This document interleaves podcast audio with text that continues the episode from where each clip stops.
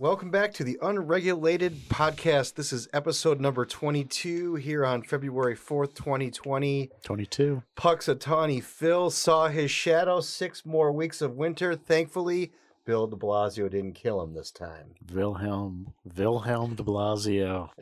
You guys remember that one? yeah, man. How could you We'll, forget? we'll have to find the, the video for Uh, that. it's it's a terrifying He dropped video. Sent him to ICU. He died like three days later. well, Wilhelm's Just like that kinda- everything else he touched. I was gonna say Wilhelm's kind of he's got the reverse Midas touch. All right. Well, there's a lot, uh, a lot going on again. Who are you, Uh, Tom? What? Uh, Are, are you Tom Pyle? Where should we start? What, what would you like to start with today, Mr. McKenna? Uh, I would like to start with the topic of the day, which is the Democrats are planning to have a vote on the House floor today to strip committee assignments from uh, Marjorie Taylor Greene, who is a Republican congresswoman. Who was elected by? Um, the, the good people of the uh, Georgia Fifth District. I yeah, believe. um, and and and based on comments she made long before, Prior to her being a Congress she was a congresswoman Congress woman, elected yeah, to um, represent the people. Of it, it, the f- district. yeah, forget all of that stuff, right? I don't care what comments she made. Uh, what concerns me is, um, this is the only time in in my memory, which goes back a ways, that I can think of a moment where the majority stripped the minority member of his or her committee assignments. Usually, that stuff's done in house. Um, it is the worst thing I've ever seen in the House of Representatives. And there's a there's been a long line of worse things you have seen recently, I, I, and many of which defy precedent. th- th- this feeds a couple of really bad um, thematics that are going on anyway. Um, right? What's going to happen is 10 years from now, we're going to come back and look at this moment. And it's going to be seminal because eventually everyone, you know, if you, you're going to wind up in an eye for an eye and a tooth for a tooth situation, and eventually everyone's going to wind up blind and toothless. As soon as the Republicans get the majority, they're going to identify three or four Democrats they don't like, and then back and forth and back and forth and it's going to have two effects. One is um, all your smart guys are going to avoid Congress, right? Um, because who's, who wants to live in this kind of world?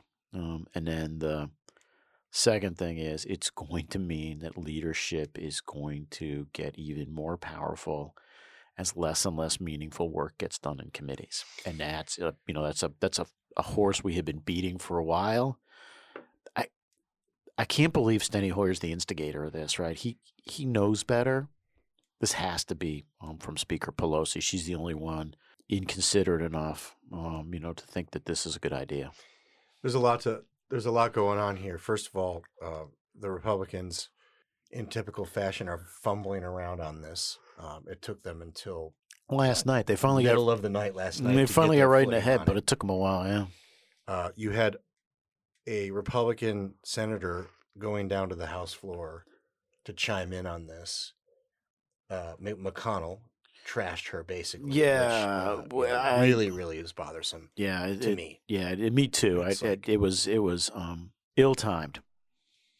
It was ill timed. Well, it's just McConnell made so much ground with conservatives and free market types. Uh, with, as you have talked about in the past, his mastery of sort of you know command over his members and sort of sticking to his guns and focusing on things that mattered to all members of the Republican Party. And you know now he's sort of we're back on the on the what is the point of all of this Yeah, when both of our leaders Yeah.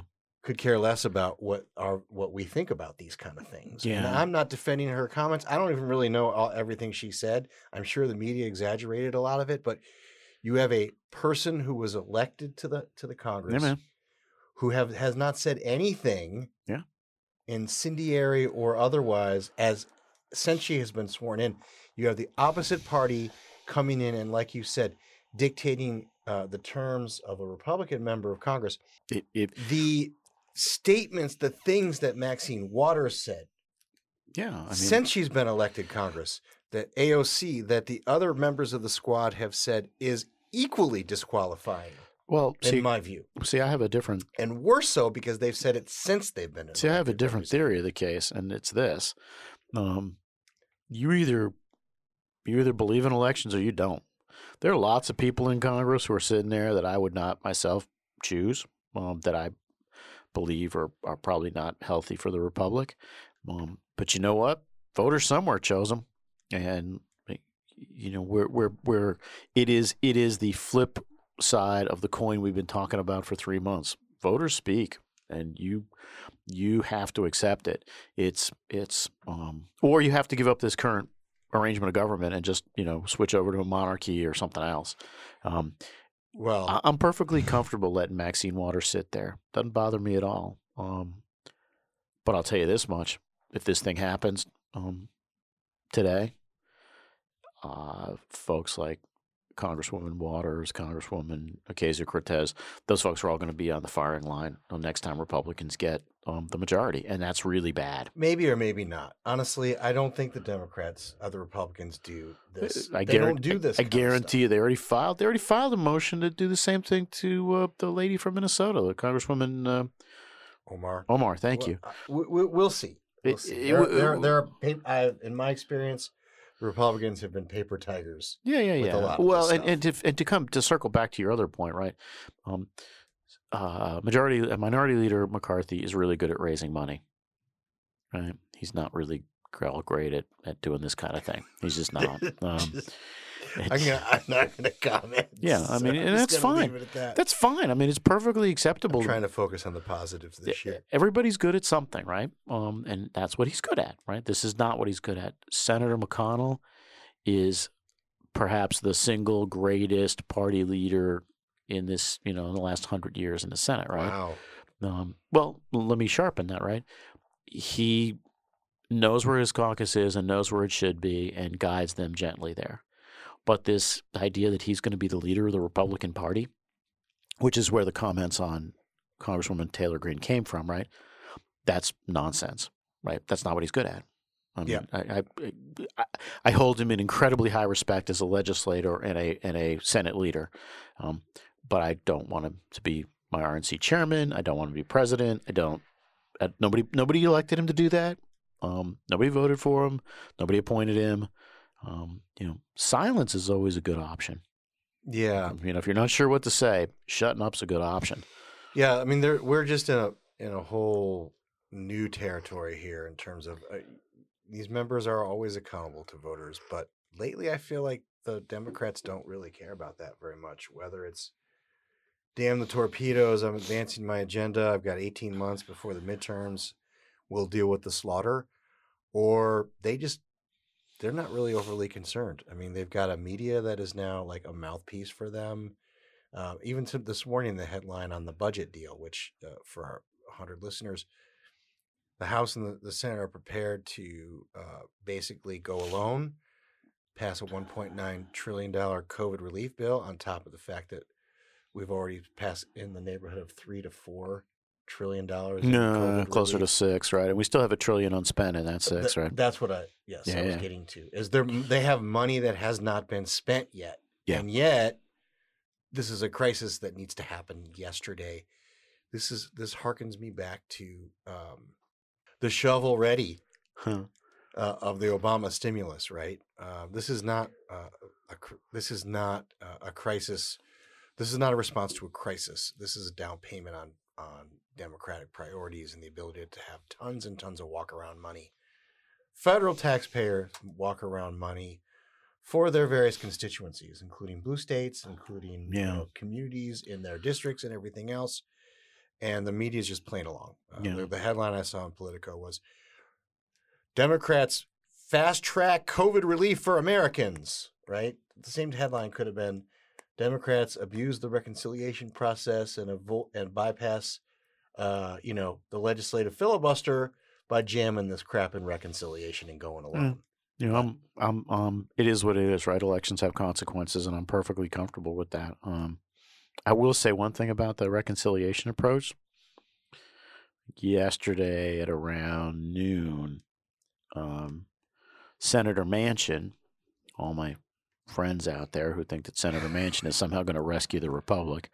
Um, Senator Manchin said very quietly, but you know, to a clutch of reporters, and was reported that he was okay with 1.9 trillion dollar number.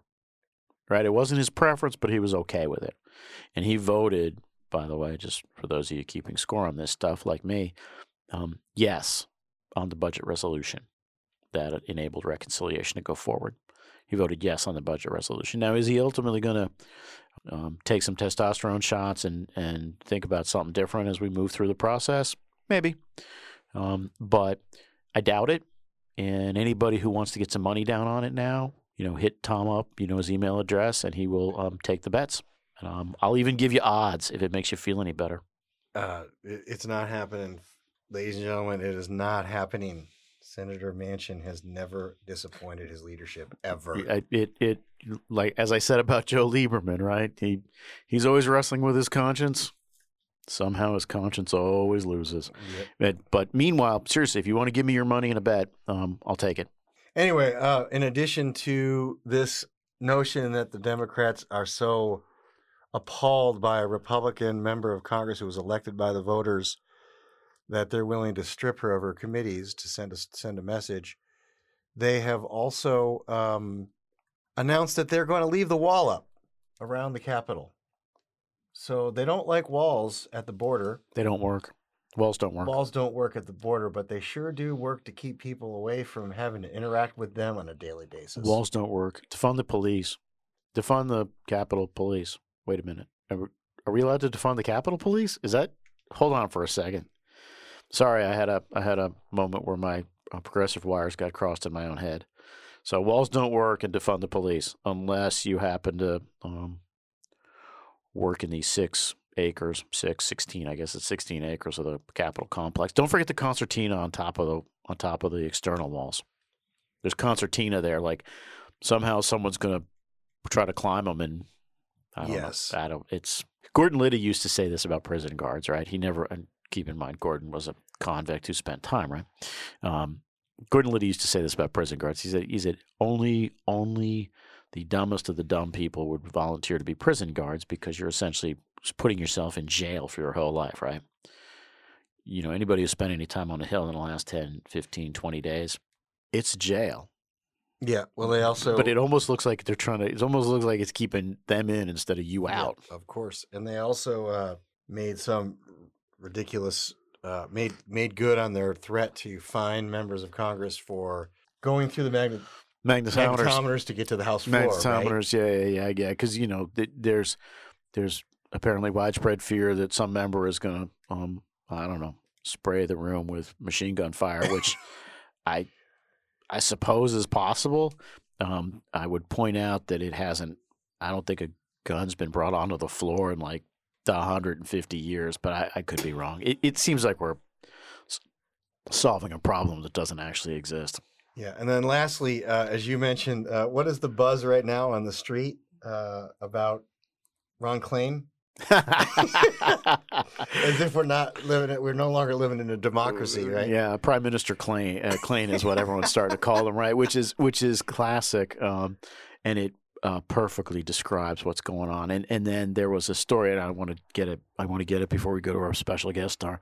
There was a story in Politico um, yesterday, and, and I'm not going to read it to you because it's too depressing. Um, but it lists off all the places that President Biden goes and has been, where he's popped in and seen staff.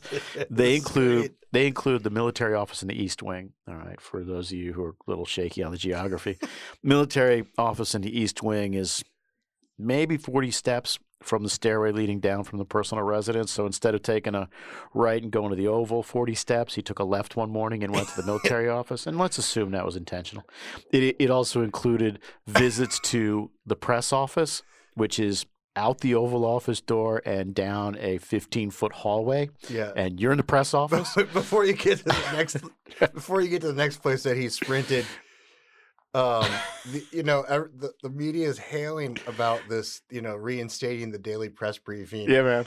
and jen Psaki so far has been wildly underwhelming. She's been, I think, you know, the only thing that the only uh, thing, let, that's a good question. Let me go ahead and get back to you on that. I'm going to take that note down and i'm going the only thing that and- bothers me about about the, the the only thing that bothers me about the press briefing, which I, I have to be honest with that, I totally dig, right? A good friend of mine, good friend of mine used to do this, right? Ari Fleischer. And, and, you know, you ask him about it, he's like, it's the most ridiculous hour of your life because you just, these people ask the same questions in four different ways.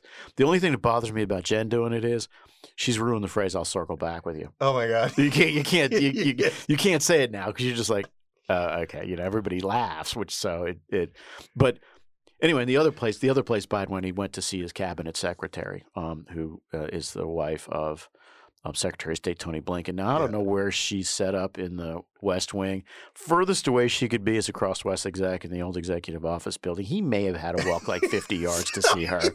the, the article made it sound like he's like Joe Biden's making the rounds. He's doing his thing. He's getting in there, getting it done. He's literally made like 50 steps He's- to each of his visits I mean, you know, between his rests. I, I, I don't mean to I don't mean to minimize I don't mean to minimize um you know the the the energy of our new executive, but I read that story and I'm just like that okay It- you know that that if that's all you can say I'm like you got to be kidding me. So so far here's what we got. He got some bagels after mass over at Holy Trinity. Right, he went about three blocks over, got some bagels to call your mother. Um, he went up to Walter Reed, which you know Yeah, in Marine One, it was a long trip, right? It was a long trip. It's you know it it it, it, he had to walk to the helipad. take you 15 minutes to drive, take you maybe 25 to run if you were going from White House to Walter Reed. Anyway, and now he's made the trip all the way, perhaps across West Exec Avenue. It, it's it's Uh. energy. Anyway, enough of that. High energy, high energy, and and we all laughed at Sleepy Joe. I thought Sloppy Joe would have been better, but You know, actually, real quick, I know I know we're trying to get to um, to to our special our special guest star. Um, it, it it the campaign has simply been grafted onto the White House, Oh, right? They they they do one event, they do one event a day. They minimize press exposure, right? He was in. Um, presses get press typically gets hustled into the Oval for about forty seconds before the event, right? Um, they don't really have time for questions. He hasn't answered any questions. Um, and that's it. That's it. Yeah. One event a day, and that is it. And the funny thing is, somebody asked me, a press person asked me the other day, I said, When's he going to do a press conference? good luck with that. I said, You know what? It's like the campaign. It's, I got asked this in the campaign, and I said, truthfully, any operative who authorized him to do a press conference would get fired and should get fired and should never work again. yes. So, anyway, We here, our special guest has joined us uh, here on the Unregulated podcast. I'd like to welcome Kathleen Sgamma with the Western Energy Alliance.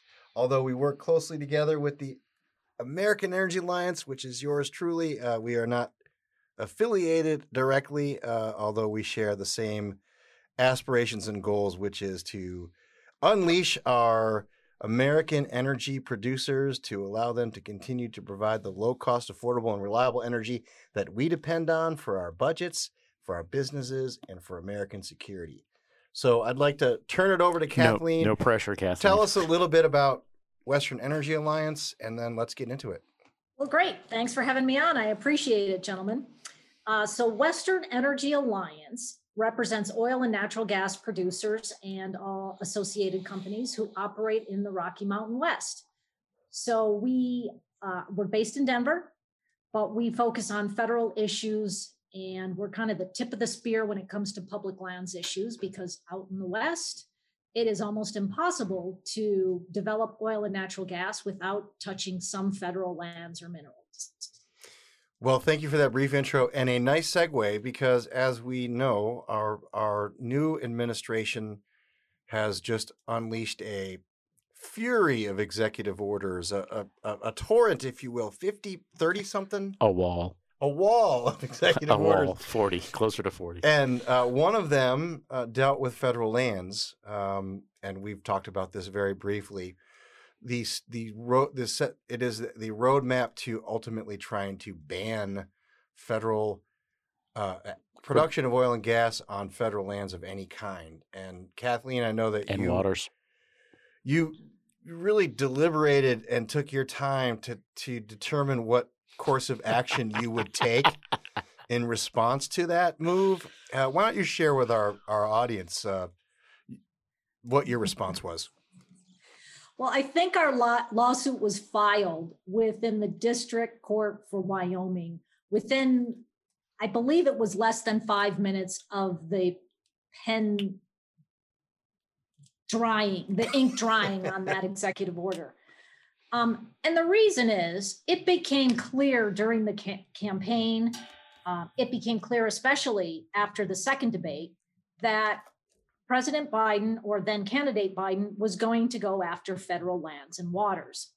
Um, he knew that it was politically unpopular to say ban fracking nationwide, um, not least of which is because he doesn't have that authority at all, but most importantly to him, because he wanted to win Pennsylvania.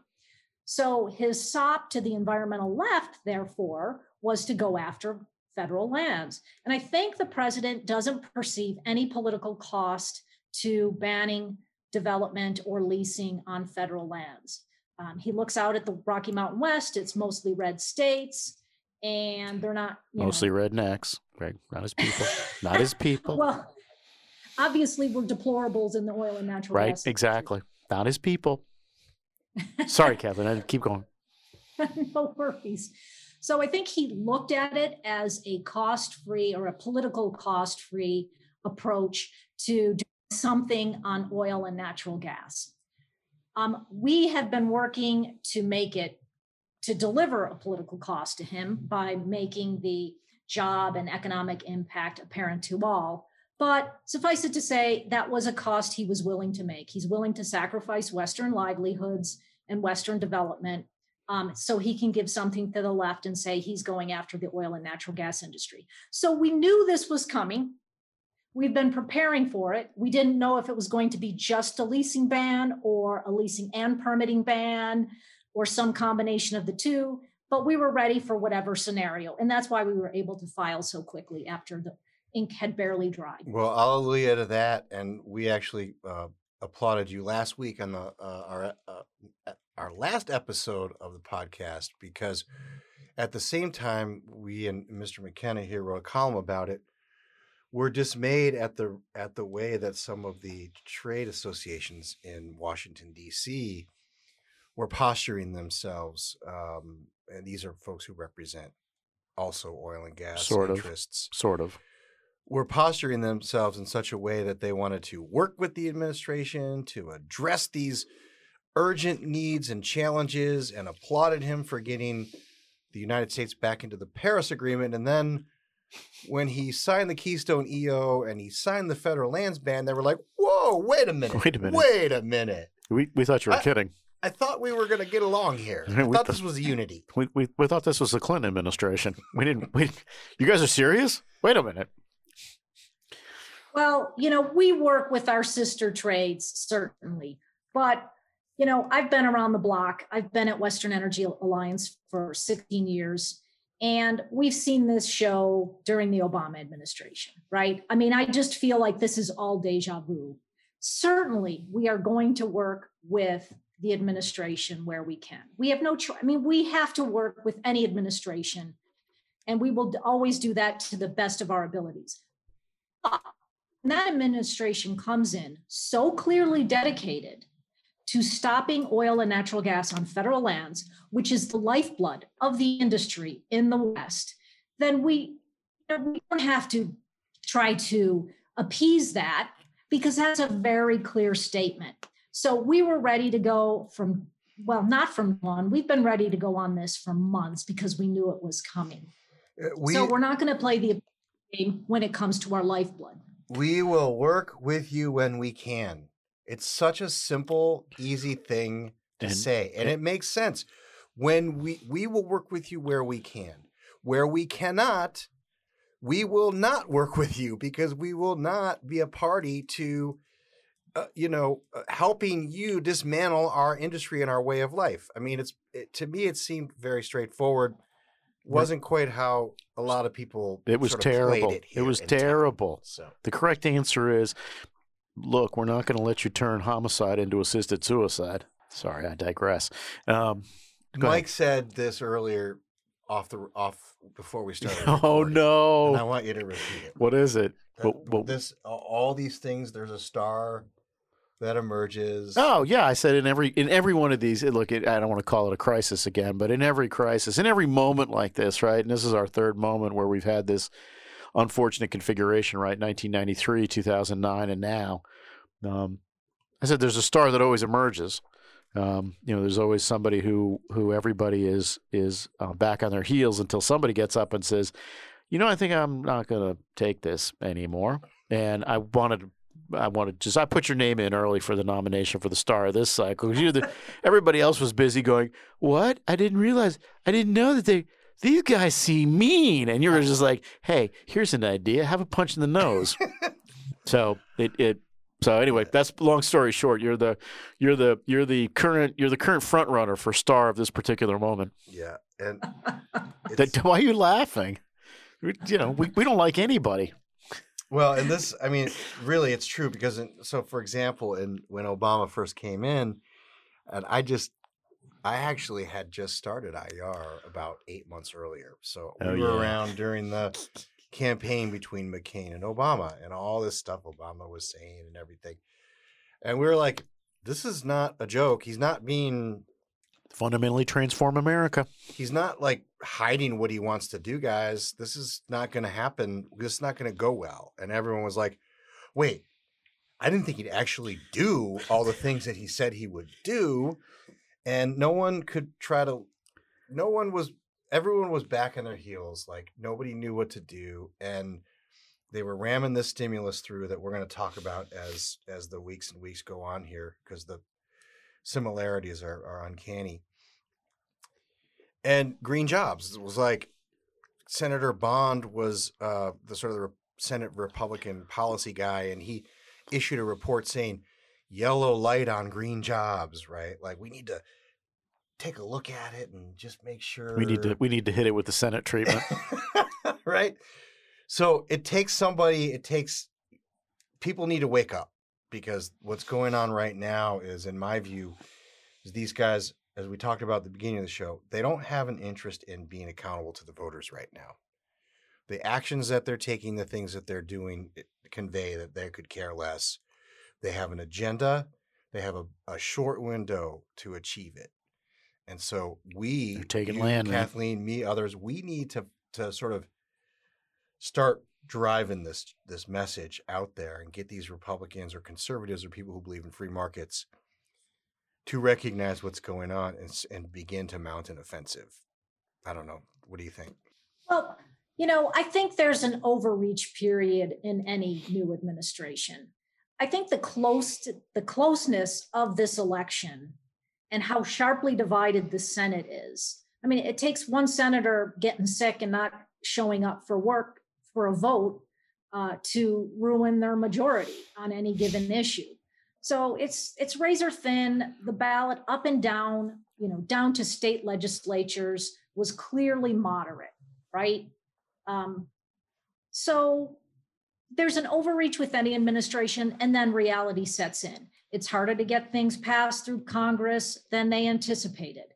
They will get pushback from uh, people like me and Texas and others who are saying, wait a second, what you did is just unlawful. You can't just ignore the Mineral Leasing Act. You just can't ignore what Congress passed uh, decades ago. So I think that reality sets in. So it's so early in this administration that you know it is necessary to take a stand and say no we're not going to let you kill us in the west. Um, and no it's not lawful so we are going to go to court. But you know reality sets in. And, and as soon as they start telling americans they can't drive their car or heat their home i mean that's not a recipe for winning in 2022 as predictable as rain right? Um, senator tester uh, came out yesterday and harumph that you know he was opposed to what they had done on Keystone. Um, it you know, and it echoed it echoed the chamber and API, right? Like we thought you were lying. You know, we thought you were a liar, and it turns out no, you're only you're only destructive. You're not a liar. Um, what do you make a tester? You know, I, I, I, he is he is a he is a guy whose career I have watched with some interest. So I'd I'd be interested in your thoughts. I'm not really sure to what to do yet with the so-called moderate senators, yeah. Sinema, Tester, Hickenlooper, Manchin. I mean, when push comes to shove, can they really vote for any of this? Or will the pressure from their party overwhelm their moderate sensibilities? I don't know yet. I don't think any of us really know yet. So I would think it's going to be possible to pick off at least one of those senators on any given issue. But, you know, they're going to get so much pressure from the left. So, you know, I think that's the big question. Yeah. We have to do. We have to make sure that there's countervailing pressure too, right? I mean, we got to sort of pick and choose our. It was interesting, right? That it was interesting that Senator Tester um, hit Keystone, but not the um, pause in drilling permits, nor the um, leasing ban. Right? It it it it was a very surgical strike on his part, and I get the feeling it's a little preview of what these guys are going to do. They're going to pick certain things to be opposed to. They're not going to oppose the 1.9 trillion. That's like a religious yeah. item, but you know what they are going to oppose? They're not going to want to do reconciliation on climate and infrastructure. They're going to push back on that, and then they'll also probably pick and choose, right? Like yeah, you yeah, take this thing that you fight, yeah, yeah, yeah. You take this thing that you fight, and we'll just kind of pretend that we're upset. But then at the end of the day, you vote for this, I vote for that. There, There'll be a lot of that going on too. But one of the things I wanted to get into is, and and a very smart, wise person coined this phrase, and I'll be using it in my speech later. Um, is for the industry, uh, and and for you, Kathleen, me, and others who work with with these folks there's a lot of panic going on, right?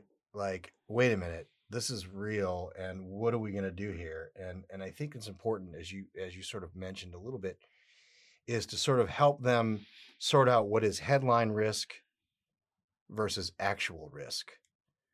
Um, and, and you mentioned, you know, there's a very narrow majority. There, there are laws in place that if they violate or flaunt, we will file lawsuits and adjudicate there's a Supreme Court that is more friendly towards encouraging the regulatory state to actually follow the law. Um, so we and there's a midterm coming up. So, what in, in your opinion do you see uh, in all of this, this flurry of activity, as more headline risk versus actual risk? And I've got a couple of, of, of thoughts about that as well, but I want to hear from you. Yeah, that's a great question. And it's something I've been talking to investor groups about uh, this last week as well. And that is, again, we've been through this cycle, right? We've been at the start of the Obama administration when oil and gas was roadkill in the rearview mirror, right? We were supposed to be done by 10 years from the start of the Obama administration, and wind and, and wind and solar were going to take over, right? So we were just roadkill. But obviously, that didn't happen because reality sets in. But because we've been through this cycle before, and set aside the fact that the rhetoric is more vitriolic right now, but we know how to manage this regulatory risk. It involves litigating where necessary. It involves active participation in the regulatory cycle, the rulemaking, and it involves public outreach. So, making the costs of their policies known publicly and it requires outreach to Congress. And we've seen Congress already pushing back. Letters have gone to the Interior Secretary from moderate Democrats as well as Republicans saying these executive orders, particularly on the leasing ban, are not good for the country. So there are many levers that we can use to push back on what's coming out of the administration. We know how to do it. We did it during the Obama years. We survived the Obama years, and we actually became stronger because of it. So, you know, I've heard from some of, I would guess some of your members as well. And, and one of the things that they are worried about or, or have seen already is the sort of return to the bad old days of selective, of, of selectivity in terms of the bureaucrats, right? Like these orders are sort of vague. Uh, we don't really know what they you know ultimately will will translate into. But in the interim, uh, your BLM offices, the you know the offices that you know the federal offices that interact with with the industry, certain of them who are more favorable to production say, well, I interpret this as you can get you can continue to do all these things, just you can't get a new lease. And others are saying, I interpret this as I ain't I ain't approving diddly unless the Secretary of Interior or his designee calls me up and tells me to to to to approve it. Are you hearing that as uh, on the ground? BLM is notorious for being inconsistent from field office from field to field office and from state to state. So that's pretty much par for the course. Uh, different interpretations, and it does sometimes come down to personnel in the field office and what they choose to do or not, where their proclivity lies. Are they pro development or are they, you know, completely against anything? So there's always that inconsistency in BLM that's why the political will coming down from the top really matters. When Trump said, I've got an energy dominance agenda, that was heard all the way down to the field offices. When President Biden says, I want to ban leasing, that is interpreted as not just banning new leases, but it's interpreted as, hey, you know what? I don't need to worry about rushing any permit through. I'm going to think of new things, new requirements to add on to this permit because I don't want to stick my neck out and approve too many permits and get the attention from DC.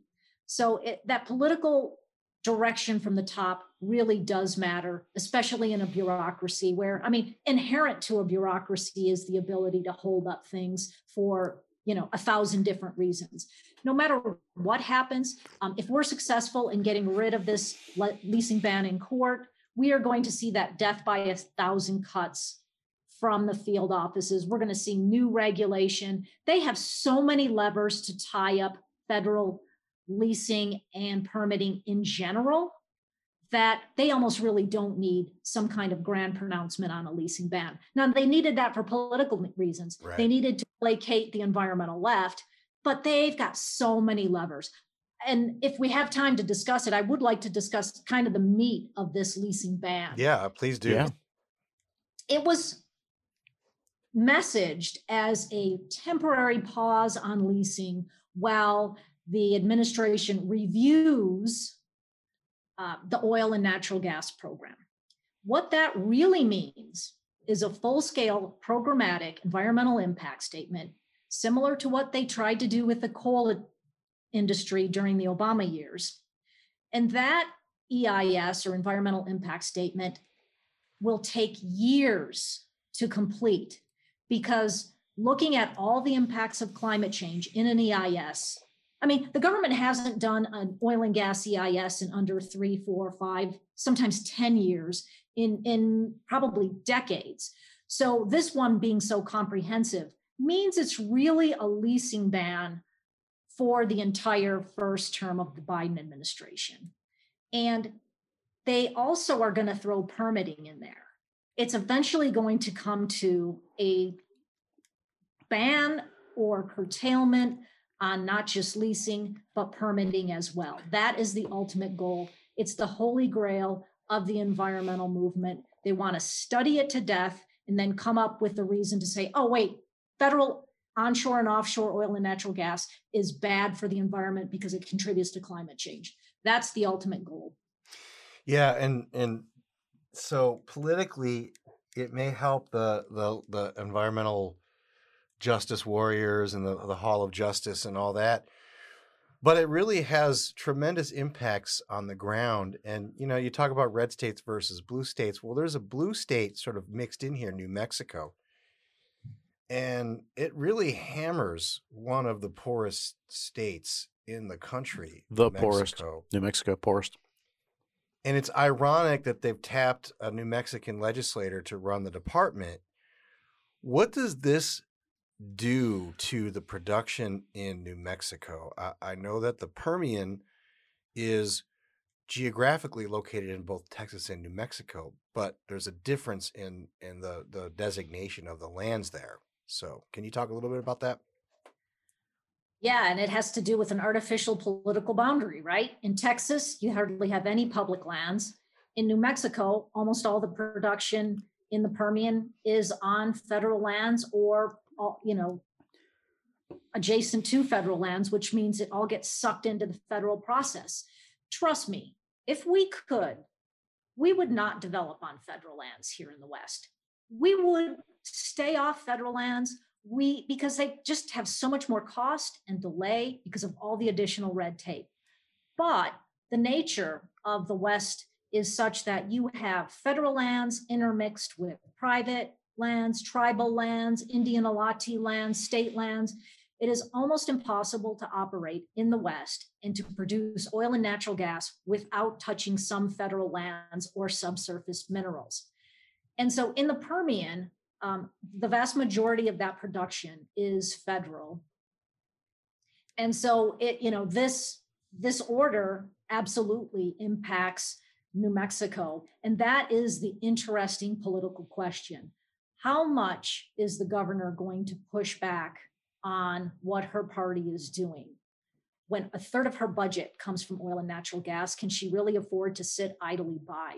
That is, besides those moderate senators we talked about, that's really the question of how much pushback comes from the governor of New Mexico. We're not going to get pushback from the governor of Colorado.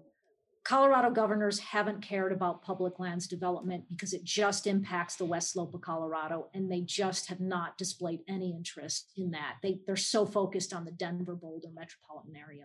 I was going to say no votes out in the west slope. And so far, I've been underwhelmed by her response. Um, honestly, it's been sort of a wishy washy kind of. Well, you know, we got to balance all this stuff, but I mean, I'm. You saw that the um, the Ute the Ute tribe complained immediately, uh, almost not quite as fast as your response, but they were pretty pretty quick on the draw as well. And then, you know, before the news cycle ended, they exempted uh, tribal lands from all this stuff. You know, we talked a little, Mike and I, about you know how they're going to manage this issue, and and it, I, I can't I can't see them exempting a state, right? Because then that just sets up the whole you know domino effect. But I, was speculating that they're going to come up with magical reasons why they're going to allow permits in selective areas um, to sort of, sort of ease the pressure a little bit. Um, already in Alaska, they just did. Uh, they just issued or, or let a bunch of permits through. So this is going to be this again back to that selective, um, you know, selective in terms of how they're going to, uh, you know, administer this thing. Um, I don't know. What's your take on that? Uh, that's another key to how we fight back on this. When you do that selective implementation, that gives us more grounds from, for arbitrary and capricious behavior, and that strengthens our lawsuit in court. We do not support any carve out for any particular state at all. That's you know that that's not typical or that's not the right kind of jurisprudence for the United States in general. We treat state, we should treat states the same, no matter what their political uh, makeup may happen to be. So, um, and God bless the Ute tribe, you know, by coming out vocally right away, they pointed out an obvious fact that the Interior Department should not have to be reminded of. And that is that the Interior Secretary manages tribal lands for the benefit of the tribe, not for the benefit of environmentalists or for the American people at large or some other interest, but for the fiduciary benefit of that tribe. So God bless them for doing that. That gave them that warning that when the executive order was signed, that it, it did make that statement, but they shouldn't have needed that reminder. I got to be honest with you. I'm hugely impressed by the Interior Department. You know, the Utes came up and said, uh uh-uh, uh and boom. Like, I think on Friday, put out a statement, and on Monday, everything was back to normal. You know, you compare that, and I love Dave Bernhardt. Dave Bernhardt's a great human being. Um, but compare that to. This is the part of the show where Mike compares this is the part of the, show the speed and the stealth like maneuvering of the admini- this administration. This is the part of the show where Mike the turtle like approach to. The, this is the part of the show where Mike wishes he were a Democrat because they actually get stuff done. Um, compare that to the Department of Interior under under our um, our good friend, right? Um, the Navajo generating station. Interior was like a twenty one percent owner in that thing, and and you want to talk about um, you know holding something interest for a tribe, um, and Interior couldn't get out of its own way to to do something about that, and so the generating station went away. Right now, that was egged on by our good friends from St. Louis and a bunch of other people. But long story short is, um, I get the feeling if if that had happened under the Biden administration, the Navajo generating station would still exist. even though it's a coal plant. The tribes. I don't want to. I don't want to take your time, Kathleen. Long story short, tribes understand the weak spot in in, in these um, in these people's um, considerations, deliberations is um, environmental justice, right? Um, yeah, you know, they- they- environmental justice when it's a pipeline through you know it, an it, area adjacent to an Indian tribe, but it It- wasn't. I, I didn't see any environmental justice warriors going down to NGS and and and it doesn't matter if, know, if if protesting the closing of that it does- it- it's it- selective. It doesn't matter. If the tribe had said, I want to keep it to, in the Biden administration, they would have kept it because the Biden administration are they're handcuffed by um, the racial equity stuff, environmental justice. Your tribe, same. Do you think that uh, oil and gas independents are going to partner with indigenous tribes to I don't Do know, things. Do, do things. things? Yeah. as a result of this blanket exemption or whatever? operators and the industry in general absolutely works with the tribes. I mean, they're a major stakeholder, they're a major government that we need to deal with um, because there's quite a bit of development on tribal lands. The main energy tribes of the three affiliated up in North Dakota, the Utes in Utah, the Navajos in New Mexico, the Southern Utes in Colorado, these energy tribes understand that uh, the importance of balanced oil and natural gas development, and they want to move forward with development because that's that's how they keep their people out of poverty. Yep. Or lift them out of poverty. Yeah, man. Us too. Well, um, what else you got going on? Wait a minute. I got oh, questions. I'm sorry. I got. I got. I got questions. Am Fire I- away. the show is the floor is yours, sir. Thanks. I got three questions. One, let's let's think about them as Mike's lightning round. All right, Um, lightning round.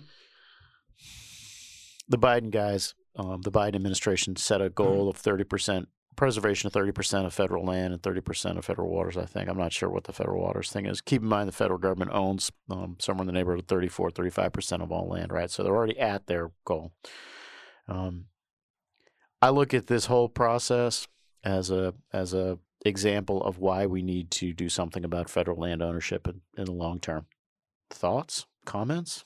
That issue is predicated on a misunderstanding throughout the country, mostly on the coasts, of what federal lands are. Yeah. I always kind of think that people from the East and West Coast need to fly into Denver and then drive to Jackson Hole through Wyoming. So they get an understanding of the scale and expanse of federal working landscapes. Yeah. So only by understanding that in the West, we have lands that just never were converted to private ownership that, you know, they don't want to go hike through this, you know, sagebrush steppe of, of Wyoming in the middle of the state. They want to go to Yosemite and Yellowstone Yeah. and wilderness areas, and those are already protected. Yeah. But the 700 million acres of federal lands, there are plenty of working landscapes that are appropriate for ranching, mining, timber, etc. And people don't really understand that. Not only appropriate, but actually part of the charter, right? And and and I think we've we've had this problem. Sorry, it's supposed to be a lightning round, but you, you I was going to say you're slowing my lightning round down, Yeah. Tom.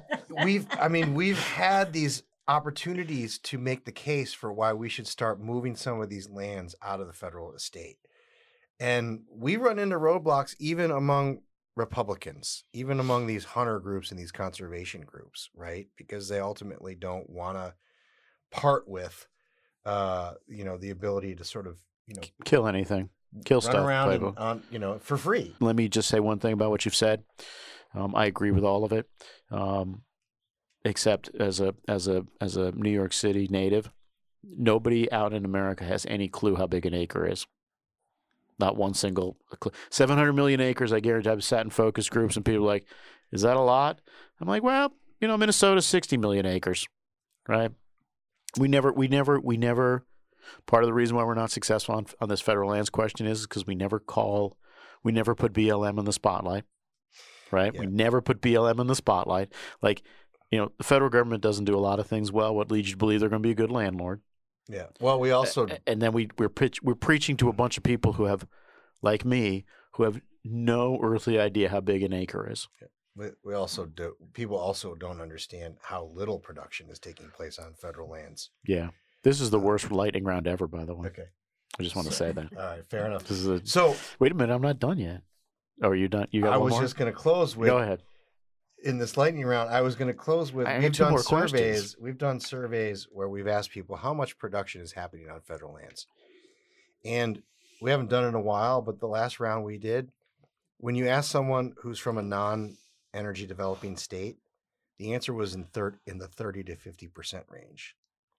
Yeah, the And fifth, when the- you ask them in energy producing states, it was closer to reality, but still way off in the 20 to 30% range. Yeah. We're sitting at around what? If you include the offshore, like two. two percent of the and land. gas Two percent of the land. Two percent of the land. Yeah, yeah, yeah, yeah, yeah. That that's it is. so it, is. it's there's just this lack of understanding of what's going on on federal lands. Two So- more two more questions on this incredibly glacial lightning round. Um, 20, 2025. Um, are we gonna? Is the United States gonna be um, consuming more or less oil and gas? 2025? Yeah. More, I would guess, as population increases. Certainly, the, the world is projected to increase use of consumption of oil and natural gas out to 2050. Right, Tom. I, this is your round, pal- pal. I'm asking you more or less. Oh, I think more. More. Um, carbon dioxide emissions in 2025 higher or lower than I am right now in the United States. Lower. Yeah. Tom. Going to keep Sorry. we're keeping on increasing natural gas electricity generation and so that will continue to decrease our emissions I'm gonna say higher. Give me the give me the two sentences why. I think that we've gotten a lot of this, a lot of the reduction Yeah, we- through the switching already. We picked the low hanging Um, fruit. And I think that if you're counting these COVID years, uh, I think they're skewing the average down. Correct so- answer is lower, right? 10 year averages, we've been reducing about 1.1% a year for 10 years, right over the rolling 10. My guess is that's going to keep going. And the oil and gas is the right answer, right? More. We've been using more of that for 10 years too.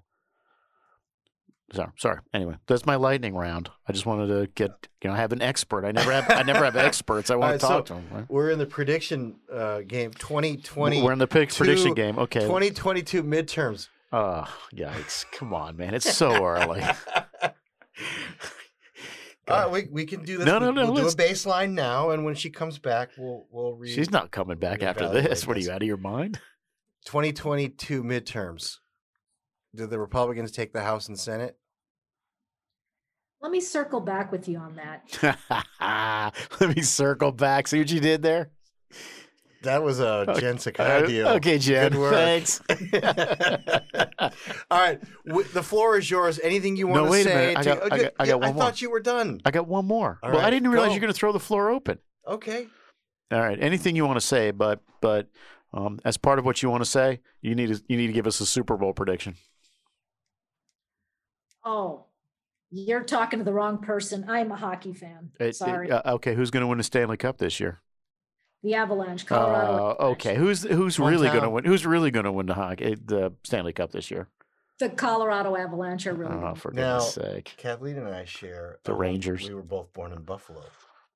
the Oh, yeah. rangers don't have a shot at it at all What are you talking about? They won their second game just the other day. They're like two and six. So we have the sa- we, we have the Sabres that we Uh, share uh, too. I was going to say, aren't you supposed to say the Sabes instead of the instead of the Lanch? i am always based in reality Uh, All right. Well, we can end there, or you can you can. The floor is yours. What what would you like to come out of this with, other than you'll probably never come on this podcast again? Actually, it's been a pleasure anytime, although I reserve the right to circle back on any particular issue that I choose. Um, I would say that we're in the process right now of trying to make it painful for the administration on this leasing ban. So, getting the word out on the cost in terms of jobs and a loss to state revenue would be really great. Um, the Wyoming has come out with a study that shows the cost, and it is the only study I know of that allows you to look at just the leasing ban that was announced. So that is a helpful study for showing the actual impact of this.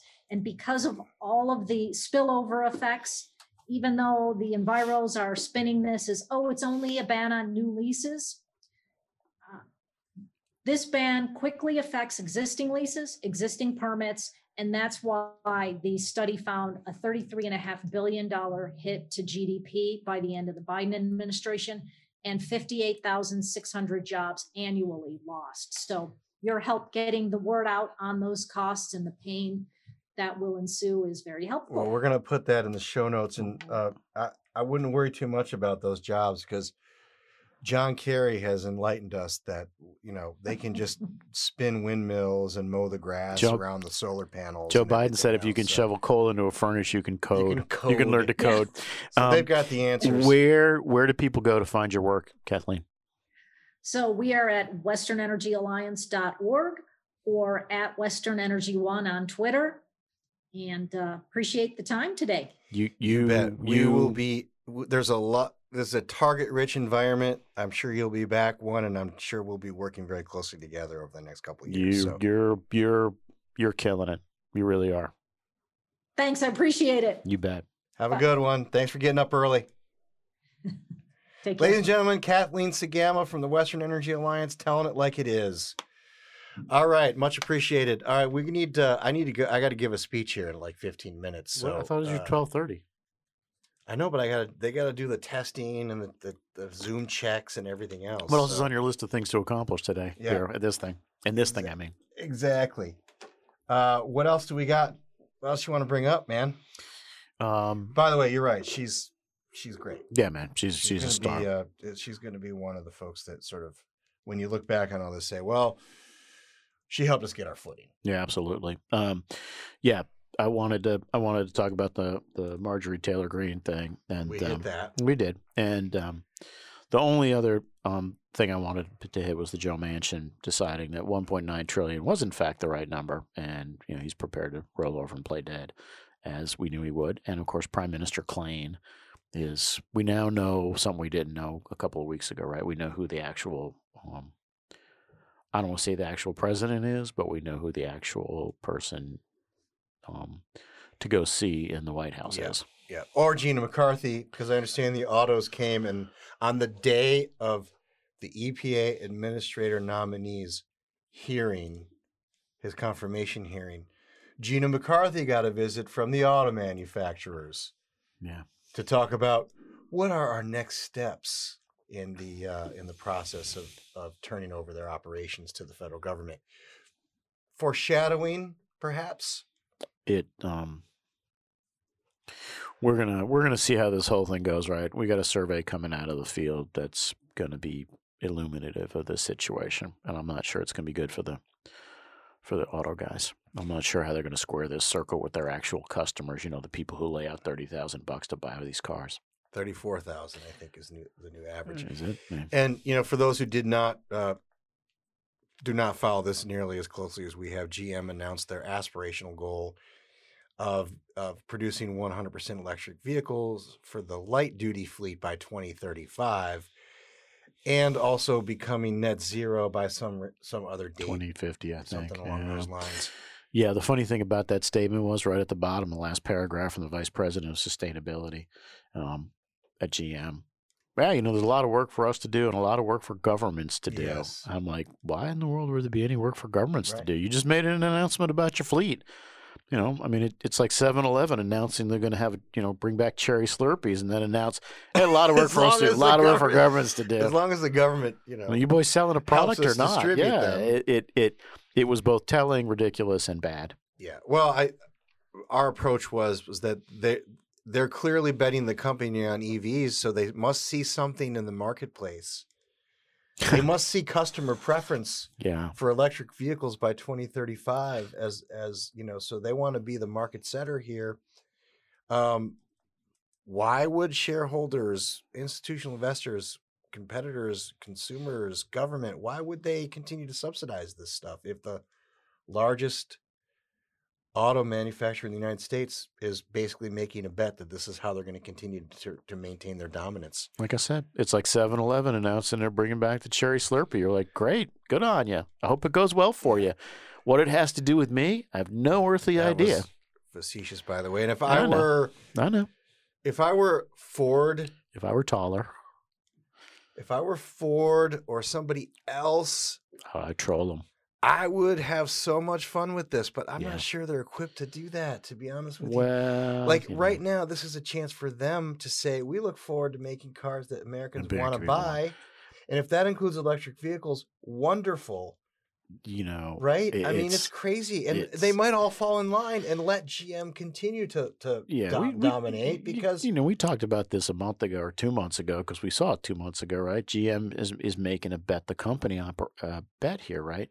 And Ford is Ford is yeah, we got some EV models if you want those things, and then of course that that horrible Frankenstein thing they're calling a Mustang, right? Which is an SUV, an electric vehicle SUV that they they put a badge on, which makes me want to burn my Mustangs to the ground.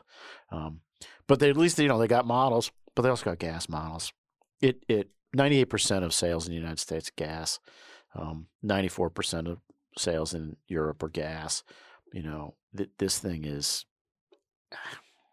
it's pure fancy. how on earth is It's pure. how on earth is peloton uh, valued higher than ford They're selling more stuff. I don't know. I, I have to be honest with you.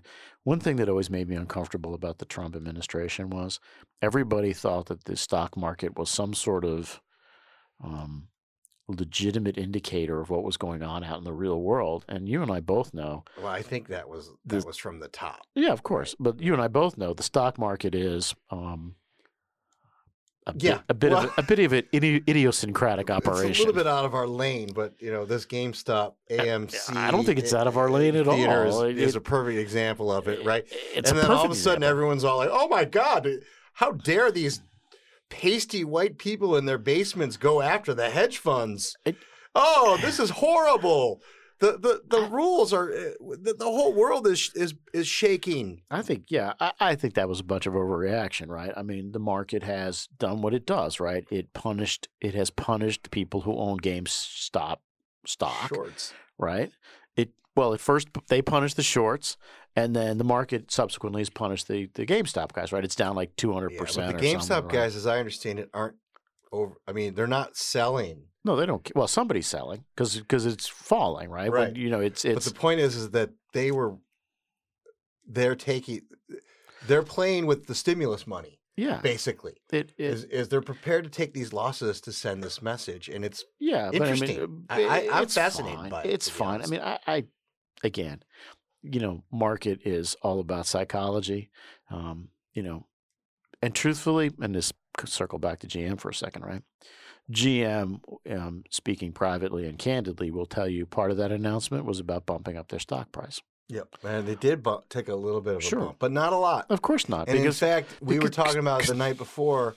What is the market going to look like the next day? And quite honestly, I think they, I think it was a wildly underwhelming response. you know, it was a wildly underwhelming response. The only people, so you know, to go from markets to um, media, um, it, no, with the exception of the New York Times, who is now just you know that just a complete rag um, sheet for the environmentalists in this space, right? Um, with the exception of the New York Times, nobody ran it. New York Times ran a page of one. Every, it's, everybody it's else like ignored it. thing, right? It's like Uh, everybody else, but it tells you market response, media response. No serious people took it seriously, right? And GM is now sitting out there with the announcement. Yeah, and now they're hoping and begging that the rest of the industry falls in line because they're way out on a limb on this stuff now. So I, you know, we're we're this this administration is going to be able to do some some damage, but they're not going to be able to do a limitless amount of damage in the car in the car business. In other news, I thought you'd appreciate this. Senators Mike Lee and Chuck Grassley reintroduce an amendment to the United States Constitution that would require the federal government to balance its budget each year. It's simple math. The federal government should not be spending more money than it brings in outside of war or a national crisis, Grassley said. Families, farmers, and businesses across my home state of Iowa and across the country make difficult decisions every day to balance the books. It's the responsible thing to do. And almost every other state, every state has adopted some form of balanced budget requirements. Past time that the federal government follows suit. Brother. So yeah, I- Senator Grassley has been a senator for what 400 years now. Since I think he started in, he was in the last- Lincoln, he was one of Lincoln administration. he was one of the last Roman senators and was one of the first American senators. It, uh, I would like, you know what? You know what I'm going to do this afternoon? I'm going to sit down and calculate how much deficit spending Senator Grassley has voted for in the, in his career. I'm willing to bet you he has personally voted for at least half the fed, the federal debt, at least half the federal debt. Um, well, are you including all the billions in subsidies that he has? No, I'm uh, not even going to you count. know, No, I'm just going wanna no, no, no, no, no. I'm happy to leave. I'm happy to leave those out. I just want to know how many on how many appropriations votes has he voted to spend more than the federal government takes in in taxes. Uh, It, and who's the other one? Mike Lee. Yeah. Yeah. You know, the left complains about this, and I have to be honest with you, they're totally right. This is the kind of um, well, I was going to use a barnyard word. This is the kind of stuff that the Republicans do when they're in the minority. All of a sudden, they discover, what? There's deficit spending going Yeah, on. Well, I'm shocked you say It's shocked that there's gambling going on. It, Come on. I just thought it was funny that the co-author was Chuck Grassley. Of course.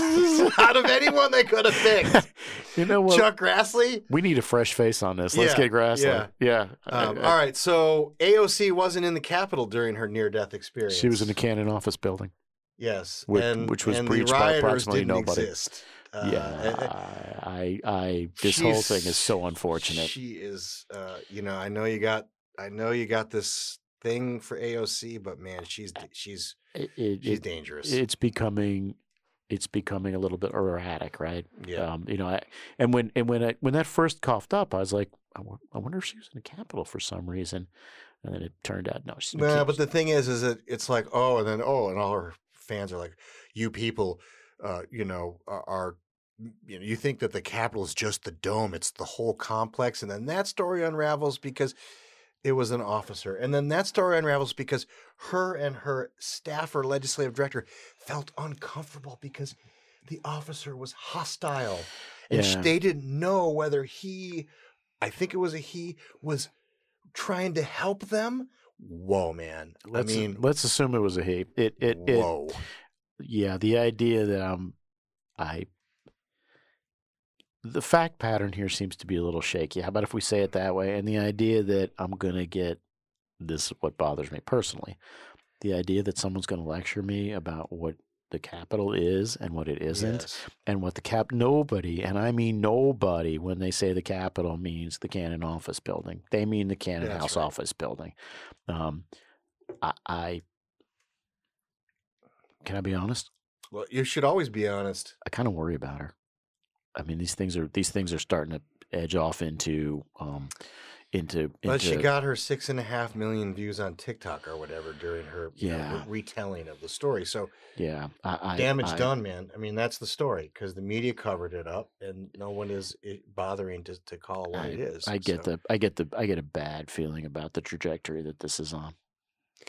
So another, um, I saw this tweet. Uh, a guy named Mark Campanale, and I did, he was just retweeting. Uh, he's got this. Didn't he used to be general manager for the Dodgers? No, no, he's running some some joint called Carbon Tracker.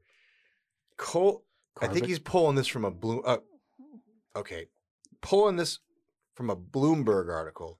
So I'll put that article in the notes. Coal is on track to disappear from the U.S. power grid by 2033. 2033. I think that was a Morgan, Morgan Stanley. Stanley that was a Morgan Stanley report. Yeah. The fossil fuel will be supplanted largely by renewables, which will supply 39% of U.S. electricity in 2030 and 55 in 2035. Yeah. So It's possible. I'm gonna Interesting. be I'm gonna be 50 pounds lighter in 2012. Yeah. I'm getting so tired of this this this garbage of predicting all this stuff. And we got articles from the Wall Street Journal in like the 80s saying it would be 20% by 2000, 25% by 2010. Yeah.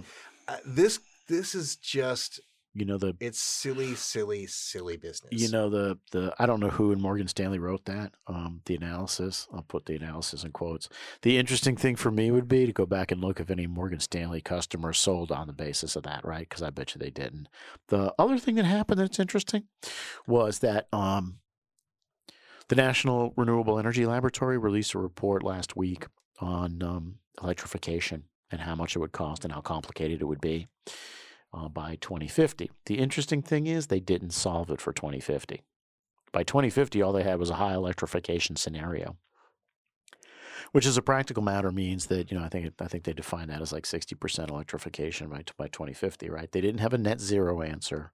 They didn't have any of that other stuff, but it was consistent with what everyone else said. We're going to need double generation. A significant chunk of that's going to have to be gas to keep the price down. We're going to need to double transmission or maybe triple transmission.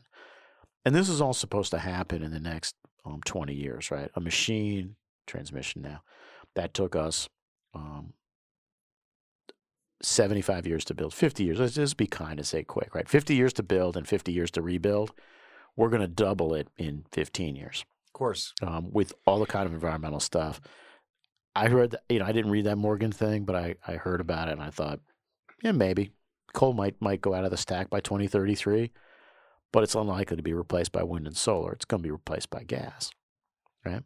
Um, and that's just that, and, and nobody seems to get that. it's just it's just this this game that is being played with with this whole idea of an energy trans transition and you know uh, the Davos crowd is doing their virtual stuff right now and it's all it's all like Uh, it's all that this garbage it's all build back better I- build back better sustainable uh with the transition is here it's it's It's coming. it's, It's here here. Yeah. So I did. So I did. So I did a class at the Louisiana State University um, Our last friend week. David Yes, our friend David. Um, and um, you know, I was, I was brilliant and controversial. Um, I was brilliant and controversial, um, as always. Um, um, but um, but one of the things I had to look up was our favorite number, right? Uh, the the fossil fuel um, share of our total generation, total energy. Yeah. Yeah, I, I only went back to 95 because I don't want to hurt the kids' feelings. You know, 1995, it was 86%. Last year, it was 84%. Something Like globally that. Yeah. Hmm. It, it, I thought it was around 80 no, a little north of that. okay So it, it, you know, at a certain point, you're just like, uh, okay. The other thing that was interesting I came across, right, a fact that I came across, since the Kyoto Protocol was signed, carbon dioxide emissions have increased 50% on the planet. You know, and truthfully, the only people who have been fairly steady um, downward for the last 15 years have been both the EU and the Americans. Everybody else has been a steady increase. And last year, last year, it's last year it went up like two and a half percent, right? And that's about the rate it's been going at for 20 years. so we're, we're It, you know fretting our you know f- twiddling our thumbs and fretting over this and fretting over that and and in the meantime things are happening the way that they're supposed to happen developed countries are being more efficient Amen. they're transitioning to cleaner alternatives at the same time they're not sacrificing the benefits developing countries are going are, are building up They're- as you get richer, you get cleaner. they do As you get cle- as you get richer, you get cleaner. It's as simple as that. That's why I hung on to that 1.1 percent rolling, you know, over each year over 10 year average because what it shows you is it doesn't matter who's in charge in America, right? You know, the economy is driving emissions reductions, not um, government, right? People Well, are getting more and more efficient. government ju- jump started it a little bit with mats and some other stuff Yeah, yeah, but- yeah. But for the most part, you know, it it but it, you know a, if they a free market's going to search out efficiencies. Right. And if this were legitimately a crisis, an existential threat, first of all, I want to get this on the record. If this is an existential threat, Wow, we're way underreacting, man. then Biden should declare a climate. Oh hell yeah, absolutely. And he should basically stop everything from happening in this country. Um, but set that aside. If if this is indeed an issue about reducing emissions, then we shouldn't be wasting our time with all this wind and solar business. We should be working overtime to just basically completely turn it over to natural gas. in the short run if we were if we were centrally planning the economy. Um, okay, I got to run. I got to give a speech. Uh, two things. One, One. Dustin Pedroia is retiring after 14 years I saw that. Uh, It's it's time. He's pretty banged up. He's Uh, a he's a small man playing a bigger man's game. He is. Uh, and speaking of which, one of his quotes People always ask me if I wish I were bigger. I tell them no. I always wanted to be a miniature badass. So, look, we hate the Red Sox, but you can't hate. We've Dustin had an on, ongoing conversation about wishing we had a Dustin Pedroia on the New York He Yankees. Just he's just So, he's that guy, man. and I'm giving a shout out to my buddy Mark Dion for that. So, and, and that's the only time I'll I'll be complimentary of a Boston Red Sox, probably. Mark Dion's a communist. Hey, easy. Uh, all right. Lastly, coming out of here, um, I want to play the clip of the day. You ready? Yes. Got anything else before we go? Best Nope. and finals. Nope. All right, guys. Uh, here it is. Ready? On that issue, pollution, I understand that you came here with a private jet. Uh, is that an environmental way to travel? if you offset your carbon, it's the only choice for somebody like me who is traveling the world to win this battle. Uh, I negotiated the Paris Accords uh, for the United States. I've been involved in this fight for years. I negotiated with President Xi to bring President Xi to the table so we could get Paris. And uh, I believe the time it takes me to get somewhere, I can't sail across the ocean. I have to fly to meet with people and get things done. But what I'm doing almost full time is working to win the battle of climate change. And in the end, uh, if I offset and contribute my life to do this, uh, I'm not going to be put on the defensive. God, That was only one of the two ridiculous things that he has said. I bet you. I bet you are going to be put on the defensive, He's probably secretary. gonna wish he could take that one back. It- he sounds. He sounds not good. Uh, I didn't recognize the voice at first. He's the gift that keeps on giving. I- he really is. he's a unfortunately, unfortunately for the American people, uh, we're we're stuck with him for at least a couple of years. Mr. Ambassador. All right, that's it. This is uh, unregulated. We are out of here. Thank you, Kathleen Sgamma. Thank you to the producers. Um, and uh, we'll see you in a week. Thank you to everybody who gives us content. Just like Keep it coming. Keep it coming. Namaste.